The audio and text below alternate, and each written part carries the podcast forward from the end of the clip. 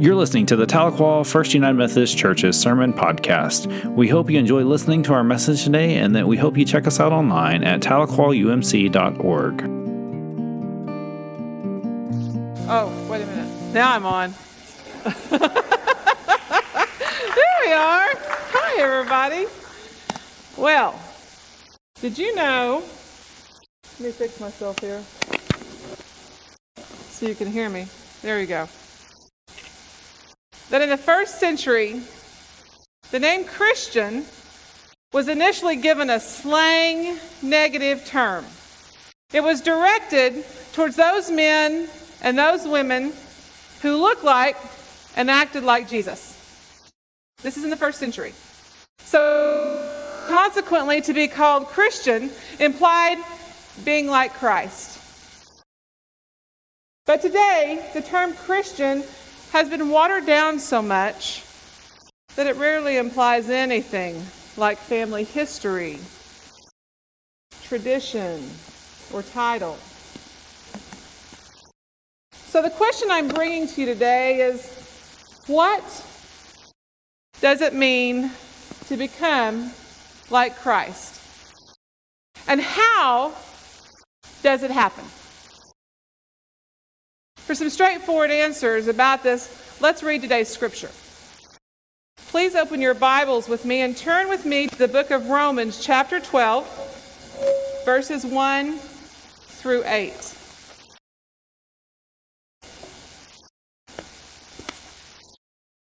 You know, this thing stayed on me all morning long, and now that it's time to preach, it's not going to stay on. Maybe if I, there we go. Hear these words. I appeal to you, therefore, brothers and sisters, by the mercies of God, to present your bodies as a living sacrifice, holy and acceptable to God, which is your spiritual worship. Do not be conformed to this world, but be transformed by the renewing of your minds, so that you may discern what is the will of God what is good and acceptable and perfect. For by the grace given to me, I say to everyone among you not to think of yourself more highly than you with sober judgment, each according to the measure of faith that God has assigned. For as in one body we have many members, and not all the members have the same function. So we are many, are one body in Christ, and individually we are members one of another. We have gifts that differ according to the grace given to us prophecy in proportion to faith, ministry in ministering, the teacher in teaching, the exhorter in exhortation, the giver in generosity, the leader in diligence, the compassionate in cheerfulness. This is the word of the Lord for the people of the Lord. Thanks be to God. So, in this passage, a key word jumps out at me that points us to becoming like Christ, and that word is transform. That jumps out at me personally because you see, I conform a lot in my job. Working with so many diverse people on an everyday basis. And in doing so, I do believe that my mind, as Paul says, is renewed and transformed as a Christian. Paul calls for a new way of thinking that takes into account for others. I look at this as not to just rearrange your thinking, but to totally change your lifestyle from the top to the bottom. Let me explain with an example of this type of rearrange or change I'm talking about. As a lot of you know, and some of you heard last week, we did a lot of renovation in the Wesley. And so um, the second day, we just started the first day of Nick and Abigail taping everything, and we had a couple of other helpers in there. And, and the second day, the second day of this three week process, I walked in and said, Oh, I wish I had never done any of this. And poor Abigail, you could see, just start to wilt. And so I went home that night. And for those of you that have cable television, have maybe seen this uh, show called Trading Spaces. And it happened, I was clicking through. I was going to cook dinner, and I just clicked through, and that came on. So I thought, I'm going to watch this. Maybe I'll get some pointers about how to fix the Wesley. I didn't, by the way. But anyway, that's neither here nor there. The show Trading Spaces features two people or two couples who agree to let each other remodel a room in their apartment or in their house. And there is only one condition they can do whatever they want to your place, they have full rein. And you can do whatever you want to theirs. Now, with the help of the trading staff, the renovation takes place in 24 hours, tops. And sometimes they're quite, quite pleased with their renovations, but other times their disappointment is monumental. Now, though I'm not a frequent watcher, the show I saw two weeks ago had a couple remodeling their best friend's family room. Out went the cedar paneling off the walls. They covered up the big, beautiful fireplace, completely covered it up, boarded up, and covered it up. The carpeting, they ripped it off and threw it out. Then the entire room was painted Pepto Bismol pink. When the homeowners came in and took their blindfolds off, the man, he was angry to say the least.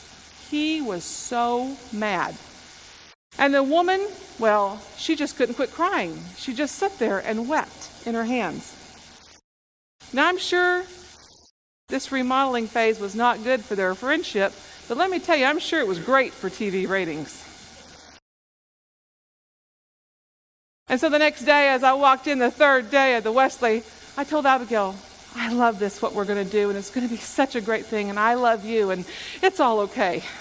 Because I knew those walls were not going to be Pepto Bismol pink. It occurs to me, though, as I watch Trading Spaces, that all changes are merely cosmetic. They're not changing anything, they're simply rearranging what is already there. If, if they really wanted to change the house, they'd spend $1,000 on a bulldozer and tear off the guest bedroom. Can you imagine? You know that room with the terrible green carpet? Well, you don't have to worry about that anymore. It's gone. Now, as ludicrous as that sounds, I want to spend our time this morning making the distinction between the things in this life that are truly changed and those that are merely rearranged. Specifically, I want to focus on our spiritual lives and consider whether God has called us to be radically different people in this world that we live in, or if, or if we're just going to be rearranged people. And is it good enough? This sermon I'm preaching today actually finds its beginning some 2,000 years ago when Paul is writing a letter to the church of Roman of Rome. And Christianity was only a few years old at the time, and Paul was crafting a doctrine by which the church would operate. This new religion needed a structure to run on, and that's what Paul was doing. So, for the better part of 11 chapters in Romans, Paul creates a theology, a sort of standard operating procedure but now in the 12th chapter, Paul changes gears fast. He seems to be answering the question as I read, therefore, let me tell you how to do this. Therefore, we're going to do this way. Seems to be answering the question. So, how does all the theology stuff affect our lives? Paul uses the rest of the letter of Romans, but specifically the eight verses that we read this morning to answer that critical question. If Jesus died for sinful people, how then shall we live our lives? It's a question that still stands today over 2,000 years ago. If Jesus died for me, how should I live? First, Paul says, present your bodies as a living sacrifice, holy and acceptable to God. That's a strange phrase for we who live in this 21st century. But for the people of the first century, it was astounding news. You see, for centuries, faithful Jews had pleased God through the sacrificing of animals. If God was angry, kill a cow. If you needed to atone for some sins in your life, pitch a dead lamb on an altar. Paul is now saying, enough of the killing. Stop it. God doesn't want dead animals. God wants alive people. God wants vibrant, joyful people living out their faith in every corner of this world. Strangely, though, Christians are still pretty good at sacrificing. Now, we don't slaughter a lamb when we feel remorse over sin, we punish ourselves with guilt and shame. Even when we believe that God has forgiven us, we often refuse to forgive ourselves. And we punish others for their sins too. We judge them, we criticize them, we condemn them. I've heard it said before that the Christian church is the only army in the world that shoots its own wounded. But in Paul's very next breath, he says that God doesn't want the process to end there. Forgiveness is just the beginning. It's just the beginning. But the Christian life is a journey in which we take thousands and thousands of baby steps to become more and more like Jesus. I have to tell you, some days I think I have taken a football field towards Jesus. And other days, I'm pretty sure I've taken two cities away. Just baby steps. In other words, it doesn't happen all at once, it happens over a lifetime. So these are Paul's words Do not be conformed by this world, but be transformed by God. Do not be conformed by this world, but be transformed by God. Do you know how easy it is to be conformed to the standards of this world? It happens to us every day. The world tells us to wear certain clothes, so I wear certain clothes. The world tells us to use certain phones, so I use those kinds of phones. The world tells us to drive certain vehicles, so of course, I drive those kind of vehicles. The problem is the world's standards are constantly, constantly changing. Fueled by slick marketing techniques and amazing technology, we're constantly told that we need the next new thing in order to be up to date. I was telling a friend the other day on the phone, well, I'm giving up. I'm going to get a new phone. It stops in the middle of my conversations. The battery's constantly dead. And I'm going to get the newest iPhone 7. I can't wait. And he said, Well, you might as well wait September because iPhone 8's coming out. And I said, Really? Yes, iPhone 8's coming out. I do all this because I want to conform. I want to fit into the culture to which I live. These words are interesting, I think. The word conform. It means to rearrange or shape or color or form of something. It's cosmetic, it's temporary. Paul says, Don't be conformed by this world. Rather, Paul writes, Be transformed by God. The word transform means to change from the inside. And Paul's assessment was exactly correct. That we spend much of our time and much of our inner energy rearranging our lives to fit into the world. And we spend precious little of our time and energy allowing God to change us at our core. If you go online and doc, type Dr. Larry Baker, you'll find a website under his name that describes a remarkable career as an internationally known speaker. He's a consultant, an author. He's president of the Dr. Larry Management Center in St. Louis, Missouri. Dr. Baker has made ever, over 1,600 presentations to firms such as 3M and Arco and McDonnell Douglas, Motorola, Paine and Webber. Dr. Baker has more than 120 professional publications to his credit. He has been cited in Business Week, Fortune, Time, Wall Street Journal. Prior to creating the Management Center, he was professor at the University of Missouri, where he earned the Doctor of Business Administration.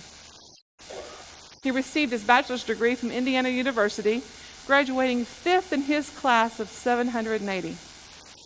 He was honored with a Special Achievement Award at the White House by the President, an incredibly successful and effective career of service. Now, what you will not read is the fact that Larry Baker accomplished all of this after he became totally blind by virtue of viral infection when he was 25 years old. Baker married with three children and working for a family dairy delivering milk when he lost his eyesight. Describes himself, he describes himself in high school as a member of that one third class that made the top two thirds look really good. But you see, that was the challenge that changed the course of his life and led him to such accomplishment when his physician told him, I'll tell you something that will affect the rest of your life. You'll never see again. Baker said, he replied from some unexpected place deep inside him. He wasn't sure where it came from. Doctor, I understand what you're saying, but I will determine the effect it has on me. Baker believes now that everyone has some disability, some lack of ability to do what they need to do. It's just how are you going to let it affect you? I'll admit, when Pastor Matt told me to preach on this scripture, I thought, I've done this scripture before. What new take can I give it? But then just a week ago, as I was pondering the words in the scripture,